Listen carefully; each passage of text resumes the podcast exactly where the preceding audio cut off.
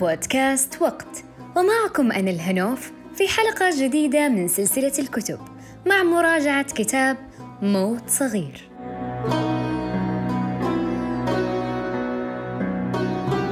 مراجعة كتاب موت صغير للروائي السعودي محمد حسن علوان الرواية الفائزة بجائزة البوكر العربية عام 2017 كما حصلت ترجمتها الإيطالية على جائزة ترجمان كأفضل رواية عربية مترجمة للإيطالية.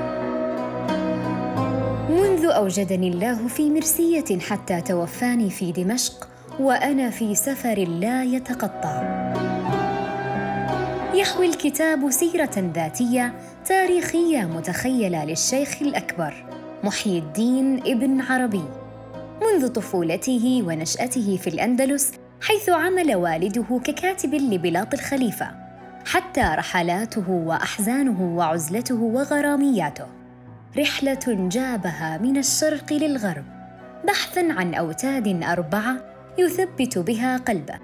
ثم موته أخيرا بدمشق. عدة جوانب في حياة ابن عربي. ابن عربي هو متصوف هو فيلسوف هو مفكر آه، ولكن يوجد جانب من شخصيته لم يعرف آه، أو لم لا يكاد آه، يعني يذكره الناس وهو أنه رحالة. ابن عربي سافر كثيرا وطويلا وظل طيلة حوالي خمس عقود من حياته وهو يرحل من مكان إلى آخر من مرسية في أقصى الغرب العالم الإسلامي آنذاك وحتى آه، أذربيجان في آه، أقصى شرق العالم الإسلامي. آه، هذا السلوك سلوك الرحيل هو أول ما جذبني وشد انتباهي في حياة محي الدين بن عربي. وبذلك حاولت أن أتخيل ماذا يمكن أن يكون قد رآه هذا الرجل في رحيله المستمر المتواصل؟ وأكتبه برواية من يولد في مدينة محاصرة تولد معه رغبة جامحة في الانطلاق خارج الأسوار. سيرة عظيمة وباذخة في الجمال وبأسلوب وصل لأعلى درجات المتعة.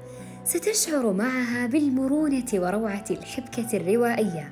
تبحر فيها متجولا في صفحات التاريخ.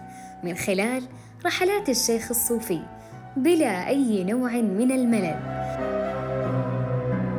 أخذنا سرد الكاتب محمد حسن علوان في جولة تاريخية. تسافر بك عبر الزمن. بدءا من زمن المماليك مرورا بالموحدين والمرابطين وغيرهم. من مرسية لإشبيلية لفاس لمراكش مرورا بتونس والإسكندرية ومكة وانتهاء بدمشق المحطة الأخيرة.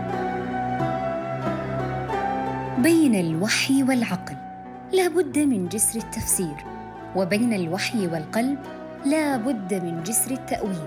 وماذا بين العقل والقلب؟ بين العقل والقلب لا بد من جسر الحب.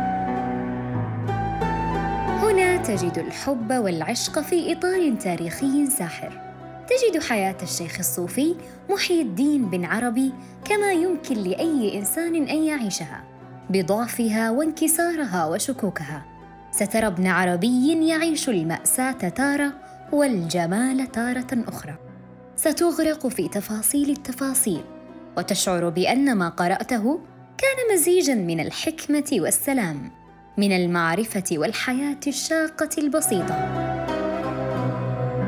إن كنت تبحث في هذا الكتاب عما يشبع فضولك عن الصوفية ومدارسها ومؤسسيها فلن تجد ذلك هنا إلا أن هذه السيرة الروائية ستزيد من شغفك للقراءة عنها. فكيف دخل الشيخ محي الدين عالم الصوفية؟ كيف نشأ؟ وماذا وجد وتعلم في أسفاره؟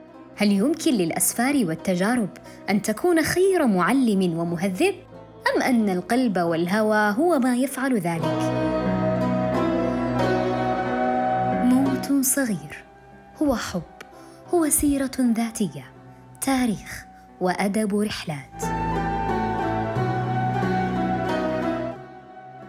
لا تنسى الاشتراك معنا لتتعرف على مراجعات الكتب والروايات. بدون حرق لأحداثها.